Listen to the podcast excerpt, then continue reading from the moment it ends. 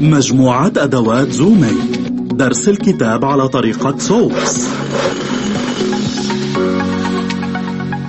رجاء. تابع معنا في دليل زومي قال يسوع وتلمذوا جميع الأمم وعمدوهم باسم الآب والابن والروح القدس وعلموهم أن يحفظوا جميع ما أوصيتكم به.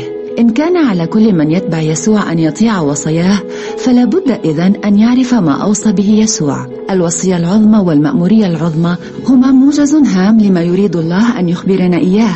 لكن إن أراد التلميذ أن ينمو إلى المقياس الكامل الذي خلقه الله ليكونه فلابد أن يعرف ويطيع أكثر من ذلك. تشير أحرف كلمة سوبس إلى المقطع الكتابي الملاحظة التطبيق الصلاة والمشاركة مشاركة الأخبار السارة.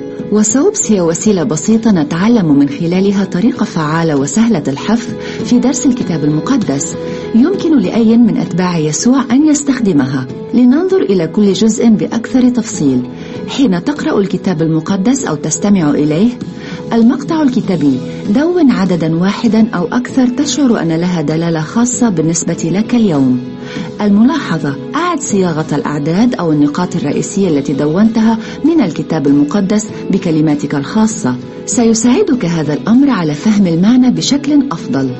التطبيق تأمل في مغزى وطاعة هذه الوصايا والأفكار في حياتك الشخصية. ما يجب عليك أن تفعله ما الذي يجب أن تفعله بطريقة مختلفة ودون إجاباتك. الصلاة.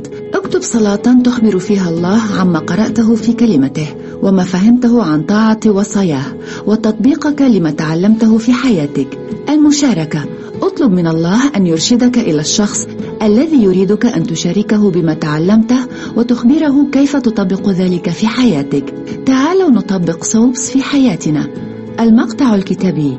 يقول الكتاب المقدس لأن أفكاري ليست أفكاركم ولا طرقكم طرقي يقول الرب. لأنه كما علت السماوات عن الأرض هكذا علت طرقي عن طرقكم وأفكاري عن أفكاركم.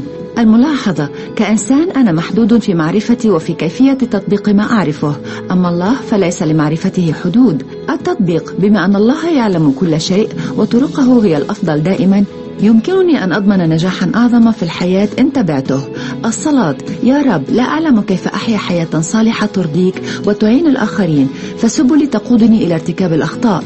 أرجوك علمني طرقك وأفكارك. دع روحك القدوس يقودني بينما أتبع خطاك. المشاركة سأشارك هذه الأعداد وهذا التطبيق مع صديق ستيف الذي يمر بظروف صعبة ويحتاج إلى التوجيه.